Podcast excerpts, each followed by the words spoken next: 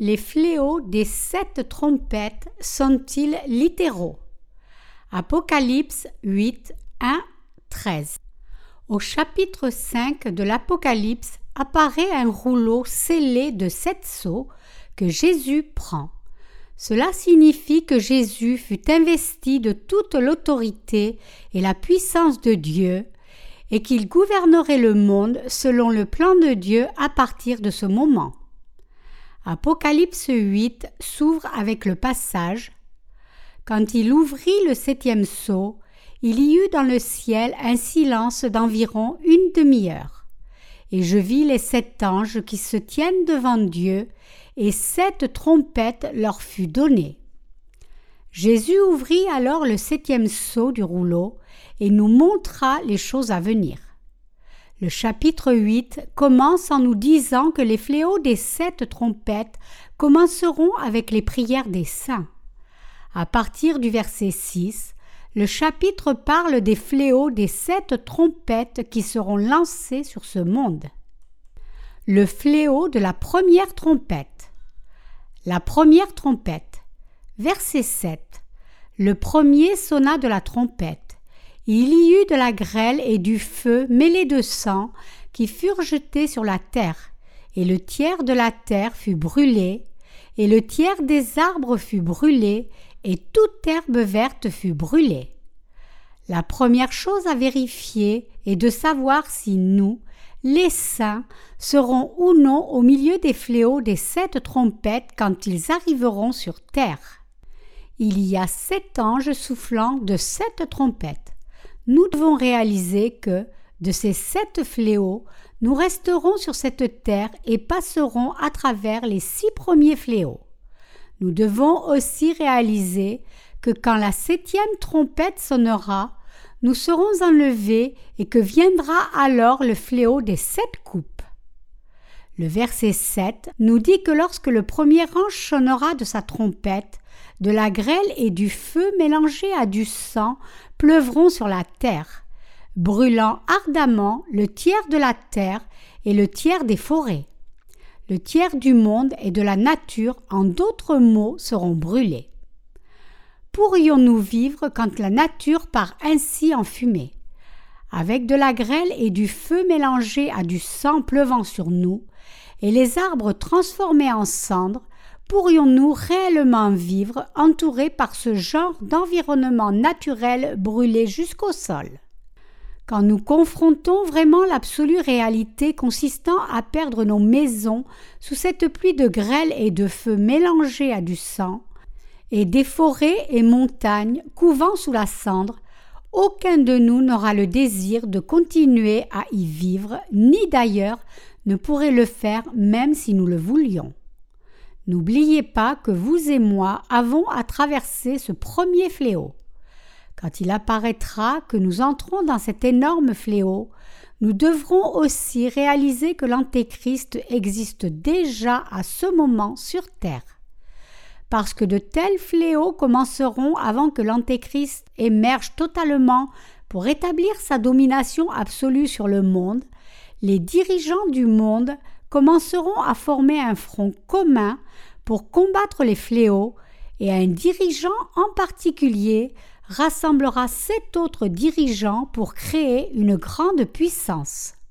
L'Antéchrist émergera alors tout à fait naturellement de ce processus comme le dirigeant absolu. Comme l'Antéchrist démontrera une grande habileté en gérant cette crise et en reprenant le dessus sur la destruction de la nature, plusieurs, impressionnés par sa puissance, commenceront à le suivre, pensant qu'il est un être divin, et ses adhérents émergeront graduellement mais certainement.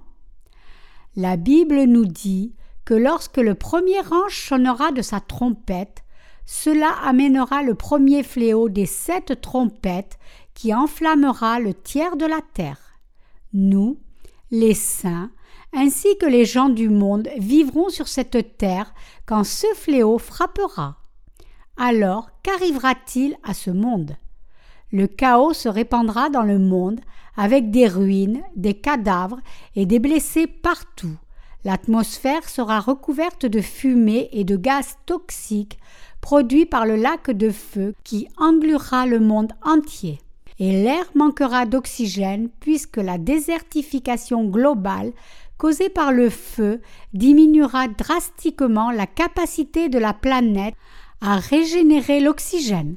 Le premier fléau réduira à lui seul ce monde en cendres, étant assez dévastateur pour nous enlever même le désir de vivre. En pensant à ce fléau, nous devons faire un choix sage. Vivant dans un monde normal en ce moment, nous pouvons devenir effrayés par les grands fléaux et les tribulations à venir. Mais nous pouvons être libérés de cette peur et être courageux, car quand le tiers de la nature du monde partira dans les flammes et que les gens de partout se lamenteront, nous saurons depuis longtemps que ce fléau devait arriver et qu'il y a encore plus de fléaux à venir. Parce que nous avons l'espérance, nous pouvons en être remplis, mais parce que nous avons aussi la chair, nous pouvons attendre ces temps en étant frappés par la crainte. Mais puisque nous connaissons l'avenir de cette terre, nous ne plaçons pas notre espérance sur cette terre, mais dans le royaume de Dieu. Avec une telle foi, et par l'Esprit Saint qui demeure en nous, nous pouvons être courageux et braves. Les cris de lamentation des gens du monde retentiront plus que jamais, et nous aussi pourrions être affligés si nos propres familles font partie de ceux qui n'ont pas reçu la rémission de leurs péchés. Certains membres de nos propres familles dans la chair, n'étant pas rachetés de leurs péchés, pourront même nous vendre à l'Antéchrist pour un peu de nourriture. D'autres, d'un autre côté, pourront venir nous demander comment recevoir la rémission de leurs péchés. Cela est plus que possible, car les opportunités pour leur rédemption seront encore disponibles à ce moment. La Bible nous dit que lorsque les fléaux des sept trompettes viendront, le tiers du monde entier mourra. Cela signifie aussi que les deux tiers du monde survivront. Quand le tiers de la population du monde sera brûlé à mort, nous devrons réaliser que le temps de notre martyr et du retour du Seigneur n'est pas loin. Dieu a dit qu'il fera pleuvoir du ciel de la grêle et du feu mélangés à du sang. Quand Dieu nous enverra du feu et de la grêle, nous serons impuissants à les éviter. Il sera impossible, même avec le progrès scientifique, de développer et de mettre en place un bouclier protecteur dans l'atmosphère qui puisse couvrir le monde entier pour le protéger du feu et de la grêle. Même si nous arrivions avec un tel conseil, ça ne pourrait pas rivaliser avec la puissance du fléau venant du Seigneur. Nous devons accepter en nos cœurs le fait que ces fléaux nous arriveront en réalité et vivre nos vies présentes en croyant en toute la parole des promesses de Dieu en nos cœurs. Récemment, j'ai entendu au bulletin de nouvelles que des grêlons aussi larges que la tête d'un homme, mesurant 45 cm de diamètre, sont tombés en Chine. S'accélérant pendant leur chute, ces morceaux de glace, de la taille de la tête d'un homme, tombèrent avec une force incroyable, transperçant les toits et détruisant tout sur leur passage. Ce qui tombera lors du premier fléau sera d'une force encore plus grande. Nous devons croire en nos cœurs que le feu qui consumera le tiers de cette terre, beaucoup plus destructeur que ces grêlons en Chine, tombera bel et bien. Nous devons garder cette foi en nos cœurs et nous devons agir selon cette foi quand ce fléau arrivera. Nous devons croire que ce monde sera bientôt détruit, et nous devons aussi être déterminés à faire face au fléau avec une telle foi et se résoudre soi-même à être martyrisés.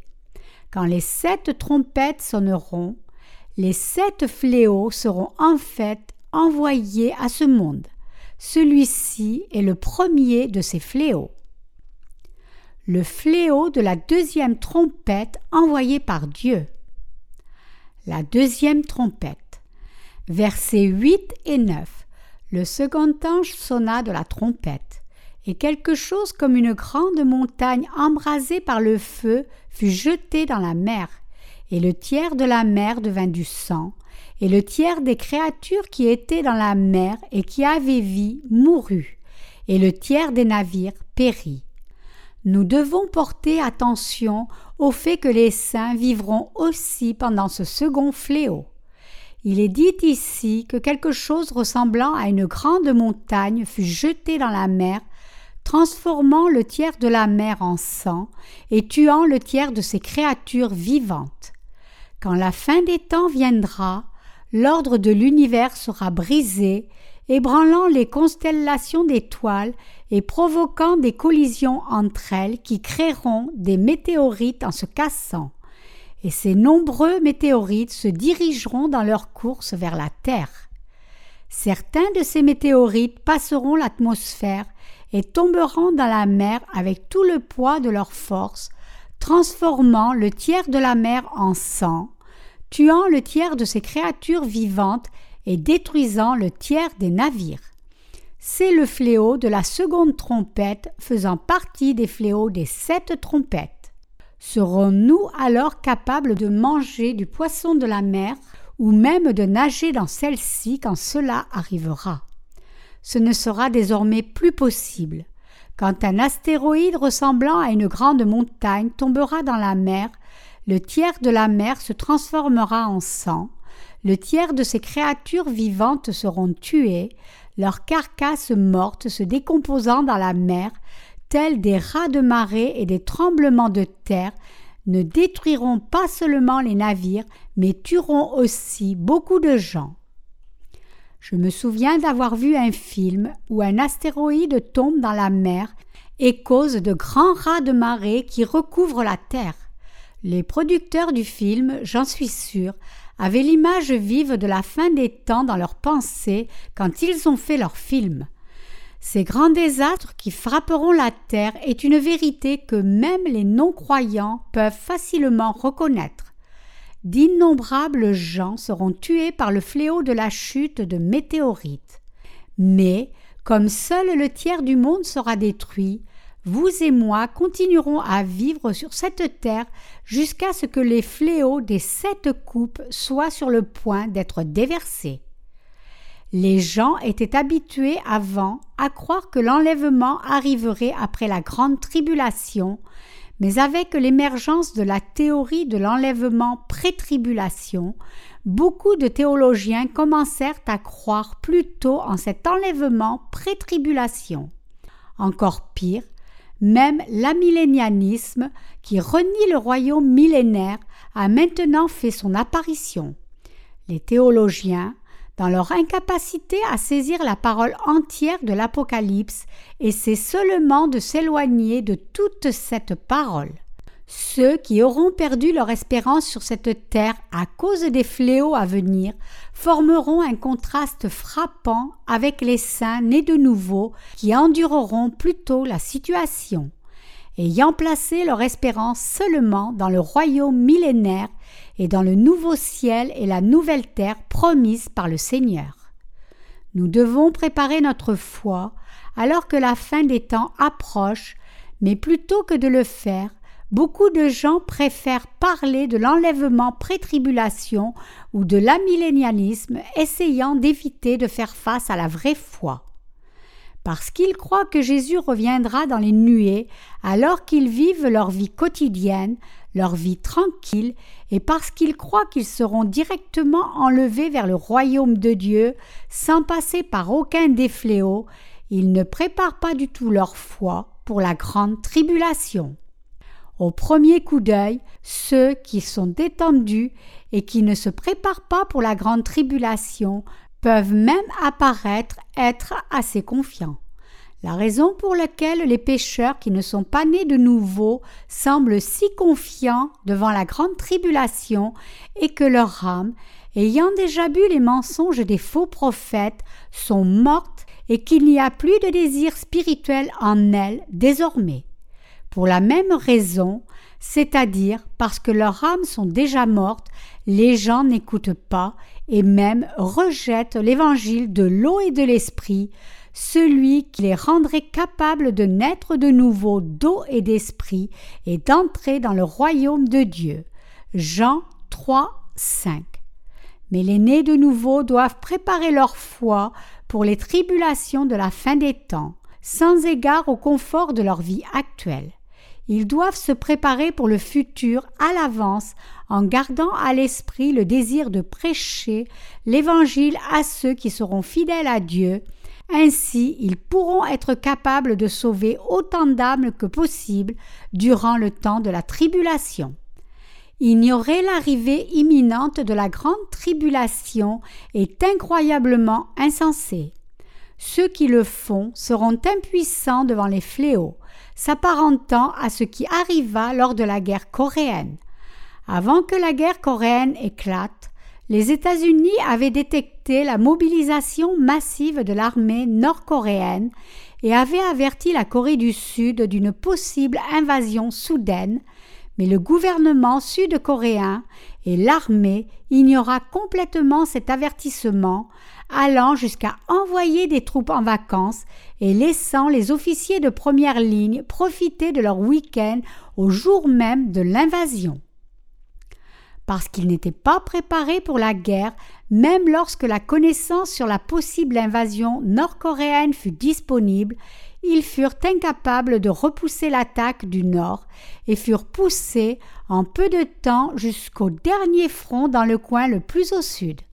Durant le temps où la Corée du Sud rappela d'urgence ses troupes de leurs vacances et essaya d'organiser l'armée pour la guerre, ses frontières avaient déjà été pénétrées et il n'y eut aucun autre choix que de battre retraite avec des pertes massives.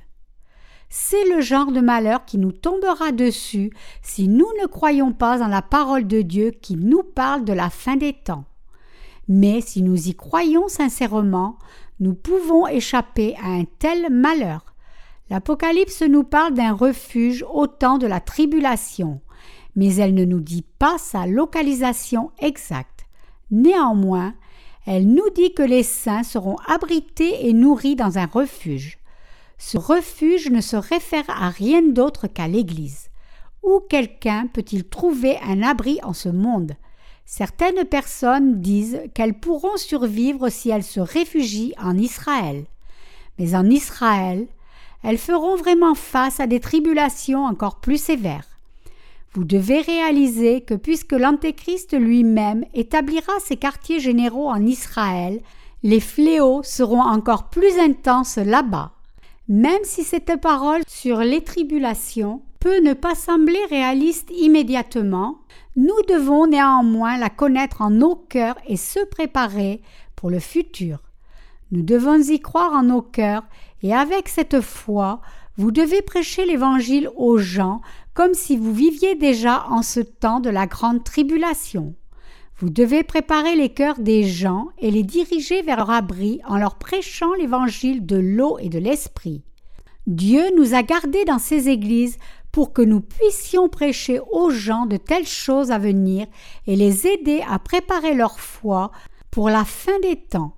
C'est pourquoi nous faisons ce que nous faisons, c'est-à-dire prêcher l'évangile de l'eau et de l'esprit de toutes nos forces. Nous prêchons la parole de l'Apocalypse en ces temps, non pour s'enorgueillir de nous-mêmes, mais parce que c'est la parole qui est si nécessaire pour l'ère actuelle, autant pour les croyants que pour les non-croyants. C'est simplement en préparant cette foi à partir de maintenant que nos cœurs pourront être inébranlables quand les tribulations et les fléaux viendront sur nous. Dieu nous donnera, bien sûr, sa protection spéciale, mais parce que nous vivrons dans un monde horrible, dur et difficile, si nous savons ce qui s'en vient au temps de la fin et préparons notre foi pour vaincre les tribulations, nous pourrons répandre l'Évangile encore plus. Aussi, parce que nous placerons une espérance encore plus grande et confiante dans le royaume de Dieu, nous ne serons jamais emportés par le courant du monde, ni ne trahirons notre foi, mais ferons plutôt encore plus d'œuvres de foi. C'est pourquoi nous prêchons la parole de révélation de l'Apocalypse et servons les nombreuses œuvres de la foi. Le fléau de la troisième trompette. La troisième trompette. Versets 10 et 11. Le troisième ange sonna de la trompette, et il tomba du ciel une grande étoile ardente comme un flambeau, et elle tomba sur le tiers des fleuves et sur les sources des eaux. Le nom de cette étoile est absinthe, et le tiers des eaux fut changé en absinthe, et beaucoup d'hommes moururent par les eaux, parce qu'elles étaient devenues amères. Les saints vivront aussi au moment de ce troisième fléau. Le fléau de la seconde trompette fut envoyé sur la mer, mais cette fois la troisième trompette amènera le fléau sur les rivières et les ruisseaux. La grande étoile tombant du ciel se réfère ici à une comète. Les rivières et les ruisseaux qui seront touchés par la comète deviendront amers alors qu'ils se transformeront en absinthe. Dans les temps anciens, les gens plantaient de l'absinthe et buvaient sa sève pour application médicinale, laquelle était amère au-delà de toute imagination. La Bible nous dit que cette absinthe amère sera répandue sur les réserves d'eau du monde, beaucoup de gens mourront d'en avoir bu. Comme le tiers de l'eau fraîche du monde se transformera en absinthe, beaucoup de gens en mourront, mais le Seigneur protégera son peuple pendant ce fléau. La cause la plus probable des morts massives sera des maladies d'origine hydrique venant probablement de changements biochimiques dans l'eau déclenchés par la chute de la comète.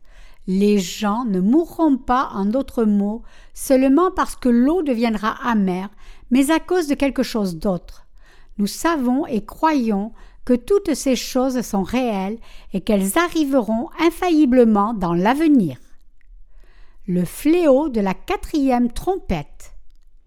La quatrième trompette. Verset 12. Le quatrième ange sonna de la trompette, et le tiers du soleil fut frappé, et le tiers de la lune, et le tiers des étoiles, afin que le tiers en fût obscurci, et que le jour perdit un tiers de sa clarté, et la nuit de même. N'oubliez pas que les saints vivront encore sur cette terre pendant ce quatrième fléau. Si le tiers du jour ne brille pas, cela signifie que la durée de la lumière du jour est réduite d'environ quatre heures à partir d'une moyenne de sept à huit heures. Comme la lune et les étoiles perdront aussi un tiers de leur luminosité, le monde entier s'obscurcira. Quand on sera en plein jour, en d'autres mots, la noirceur tombera soudainement. Le film Enlèvement suit la théorie de l'enlèvement pré-tribulation, mais dans celui-ci, vous pouvez voir le monde entier s'obscurcir en plein jour, créant hurlements et panique chez les gens. Pensez-y par vous-même, il est supposé être onze heures du matin, et tout à coup le soleil disparaît et il n'y a plus de lumière. Vous aussi serez frappé par la peur, comme si vous étiez visité par l'ange de la mort. Nous savons que nous aurons à vivre à travers ce temps désastreux, mais vous ne devez pas avoir peur. Dieu nous protégera et nous bénira encore plus. À ce moment, votre foi sera devenue tellement forte que Dieu répondra à vos prières et travaillera pour vous au moment où vous le prierez. Parce que Dieu nous a promis de toujours être avec nous jusqu'à la fin du monde, Dieu ne nous laissera jamais seuls dans la grande tribulation de la fin des temps. Sans aucun doute, il sera toujours avec nous. Comme tel, parce que Dieu sera donc toujours avec nous, nous devons croire qu'il nous protégera et nous permettra de survivre, et nous devons répandre cette foi aux autres et préparer leur foi aussi. Trois autres fléaux à venir.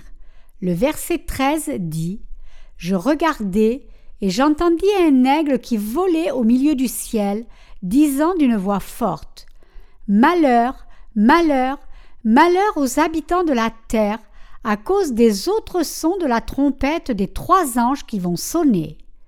Lorsque les trois anges crieront malheur trois fois de plus, il y aura trois fois plus de fléaux sur la terre. Parmi les fléaux des sept trompettes, en d'autres mots, trois fléaux restent encore. Nous devons réaliser qu'à la septième trompette, notre enlèvement sera réalisé. Quand les fléaux des six premières trompettes finiront, et que le septième ange sonnera de sa trompette, les saints seront immédiatement ressuscités et enlevés. Quand tous les saints seront enlevés et rencontreront le Seigneur dans les airs, les fléaux des sept coupes seront alors déversés sur cette terre. Nous devons réaliser que cette terre entrera bientôt dans le début des fléaux des sept trompettes et des sept coupes. Ces dernières seront déversées lors du fléau de la septième trompette selon la volonté de Dieu. Et nous devons croire en celle-ci de tout notre cœur et nourrir notre foi maintenant pour que notre foi puisse croître assez solidement pour persévérer à travers tous ces fléaux. Si les gens croient sans connaissance préalable de la fin des temps, ils seront tellement ébranlés quand la tribulation arrivera réellement qu'ils finiront peut-être par apostasier. Comme tel, pour que nous triomphions à la fin des temps, notre foi en ces choses doit être accompagnée par une connaissance précise de la fin des temps. Aujourd'hui, alors que la fin est si proche de nous, nous ne devons donc pas négliger l'Église ni s'éloigner loin d'elle. Nos cœurs doivent être tous unis dans l'Église et, en tout cas, nous devons tous croire en la parole de Dieu comme prêchée à travers l'Église, se soutenant les uns les autres et vivant par la foi. Quand ces fléaux viendront, certains non sauvés, même de nos propres familles, connaissances ou amis, nous suivront peut-être. Même en temps ordinaire, quand il nous sera demandé qui sont nos connaissances, nos frères et nos parents, notre Seigneur nous dira que seuls ceux qui suivent la volonté du Père sont notre famille, nos parents et nos frères. Quand le monde des tribulations viendra, les nés de nouveau réaliseront encore plus certainement qui sont vraiment leurs vrais frères, sœurs et familles, parce que nous nous comprenons et nous aidons les uns les autres avec cette foi, et parce que Dieu nous a déjà délivrés, vous et moi, de tous ces fléaux, il nous surveillera, nous protégera de ces fléaux, et nous nourrira dans son Église comme ses enfants. Cette foi doit être fermement implantée en nous. Ceux qui nous vendront à l'Antéchrist dans les temps de la fin pourront être de notre propre famille selon la chair. Comme tels, même s'ils sont nos familles et nos connaissances, s'ils ne sont pas nés de nouveau d'eau et d'esprit, notre foi doit être assez solide pour les considérer comme des étrangers dès le commencement. Ils sont, en d'autres mots, capables de nous faire de bien pires choses que de vrais étrangers. Peu importe qu'ils soient notre famille selon la chair, s'ils ne sont pas sauvés, alors nous devons réaliser qu'ils sont nos ennemis potentiels. Nous devons ouvrir nos cœurs à ce que nous entendons de la parole de Dieu à ce sujet et croire que c'est la vérité. Tout comme Dieu transforma Sodome et Gomorre en un lac de feu en lui envoyant du feu et du soufre, il amènera de tels fléaux à la fin des temps aux pécheurs. La destruction par Dieu de Sodome et Gomorre est un fait prouvé par des évidences archéologiques. De nos jours, beaucoup de films parlent de la destruction de l'humanité par la collision de la Terre avec un astéroïde. De tels films ont été basés sur la parole de la Bible qui parle des fléaux des derniers jours qui descendront sur cette terre. La probabilité qu'un météore tombe sur la Terre est actuellement assez haute, rendant plus probable que ces fléaux se matérialisent dans la réalité en ce monde. Un bon exemple est l'évidence paléontologique des fossiles de dinosaures qui nous montre que la Terre passa à travers plusieurs grands changements dans les temps anciens. Des formes de vie éteintes nous parlent de leur existence précédente par leurs fossiles. Certains scientifiques suggèrent que cette extinction d'anciennes formes de vie, incluant les dinosaures, s'explique par une collision catastrophique de la Terre avec un astéroïde. Les fléaux des météores décrits en Apocalypse 8, donc, sont plus que possibles à être réalisés en ce monde. dans un avenir pas si lointain. Nous devons réaliser que de tels fléaux arriveront sur cette terre dans un avenir pas si lointain. Certains scientifiques ont déjà essayé le clonage humain, ce qui est un formidable défi lancé à Dieu. Ainsi, tous ces fléaux sont prêts à être envoyés par Dieu dans cette terre.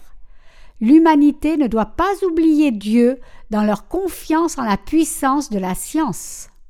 L'humanité essaie maintenant de répondre à tous les fléaux du monde par la puissance de ses connaissances scientifiques. Mais aucune découverte scientifique ne peut protéger des fléaux de Dieu, car ils sont pires que tout autre désastre que l'humanité ait traversé. Quand nous regardons au progrès scientifique actuel des hommes, nous pouvons voir que l'humanité défie l'autorité de Dieu, voulant devenir comme lui. Mais peu importe le degré d'avancement scientifique, personne ne pourra arrêter les fléaux envoyés par Dieu. Tous ces fléaux ont été requis par nul autre que l'humanité elle-même. La seule façon d'échapper à ces fléaux envoyés par Dieu est de découvrir la vérité du salut à travers l'évangile de l'eau et de l'esprit, et de trouver refuge dans les bras du Seigneur en y croyant. Échapper à ces fléaux en réalisant et en croyant que la seule voie pour éviter le terrifiant jugement de Dieu est notre seule foi en l'évangile de l'eau et de l'esprit. Toutes les bénédictions et les malédictions sont dans les mains de Dieu. Si Dieu décide de garder cette terre, alors la terre vivra. Sinon, alors elle pourra être détruite. Vivant dans une telle ère, si vous croyez et suivez la parole de Dieu avec plus de pureté et le craignez encore plus, Dieu vous guidera vers l'évangile de l'eau et de l'esprit qui peut vous abriter de ces horribles fléaux à venir. En ce moment même, beaucoup de gens autour du monde meurent et tremblent de peur par des tremblements de terre, des rats de marée et des maladies. De plus, il y a plus de faim aux guerres de partout, des nations se tenant contre des nations et des États contre d'autres États. Ainsi, quand l'Antéchrist émergera dans un avenir prochain et résoudra les urgents problèmes d'une telle situation chaotique, beaucoup de gens le suivront. Cela sera alors accompagné par la descente des plus terribles fléaux sur cette terre, et finalement ce monde sera complètement détruit par ces fléaux envoyés par Dieu. Dieu créera le nouveau ciel et la nouvelle terre et les donneront à ceux qui ont été délivrés du péché. Le but de la création par Dieu du nouveau ciel et de la nouvelle terre est de les donner à ceux qui sont nés de nouveau en croyant en l'évangile de l'eau et de l'esprit. Avant longtemps, Dieu détruira le premier monde et ouvrira le second monde. Tout comme les anciens dinosaures disparurent, ainsi s'évanouira ce monde de civilisation moderne scientifique, et nous serons témoins de nos propres yeux du commencement du nouveau monde créé par Dieu. Nous devons donc réfléchir sur la façon dont nous devons vivre maintenant. Nous devons croire en tous ces fléaux à venir comme rapportés dans le présent passage et vivre le reste de nos vies pour la justice de Dieu, se préparant pour le prochain monde avec foi. Nous devons connaître la parole de prophétie de l'Apocalypse. Je dis cela maintenant parce que lorsque le jour viendra, toute la connaissance que vous aurez acquise sera extrêmement bénéfique pour votre foi tous les objets de l'espace qui ont le potentiel d'entrer en collision avec la Terre, des astéroïdes éparpillés entre Mars et Jupiter, aux innombrables comètes au cycle inconnu, sont collectivement appelés objets près de la Terre. Néos. La NASA a une fois dévoilé une liste identifiant 893 néos connus seulement dans le système solaire. Si un seul de ces néos entre en collision avec la Terre, la dévastation amenée par cette collision serait au-delà de toute imagination. Le désastreux impact serait probablement plus grand que des milliers de bombes nucléaires combinées. Imaginez ce qui arriverait alors à ce monde. Que les forêts du monde, l'eau et les navires seront détruits est un fait. Toute l'humanité, donc, doit croire en l'évangile de l'eau et de l'esprit et vivre leur vie en se préparant pour la vie éternelle.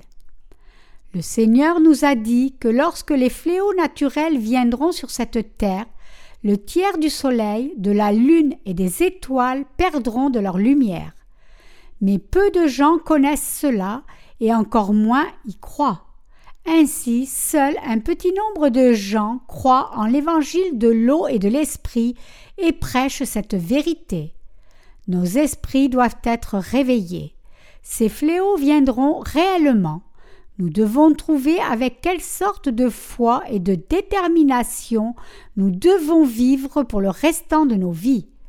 Vous et moi devons réaliser que l'ère actuelle est à une étape près de la grande tribulation et que nous devons vivre le reste de nos vies dans la foi sans qu'une trace de doute reste en nos cœurs. Si nous ne vivons pas en croyant maintenant en la parole de prophétie sur cette tribulation, nos cœurs deviendront vides, nos buts seront perdus et nous serons criblés par les inquiétudes de la vie. Cela ne doit pas arriver. En même temps, nous ne devons plus placer notre espérance en ce monde, comme si nous n'avions pas à laisser ce monde derrière nous. Plusieurs de ceux qui ont un minimum de connaissances scientifiques savent très bien qu'il n'y a pas d'espérance pour ce monde. Dieu amènera certainement ce monde à dépérir. Dieu créera le nouveau royaume de Jésus et permettra aux justes d'y vivre. Et il permettra à ceux qui croient en l'évangile de l'eau et de l'esprit de vivre avec lui pour toujours nous devons rejeter notre propre volonté et nos propres pensées devant Dieu, et accepter avec humilité et croire en cette parole de prophétie. Nous devons être enseignés par l'évangile de l'eau et de l'esprit, et alors rencontrer le Seigneur lorsqu'il viendra. Vivons pour cette œuvre de Dieu.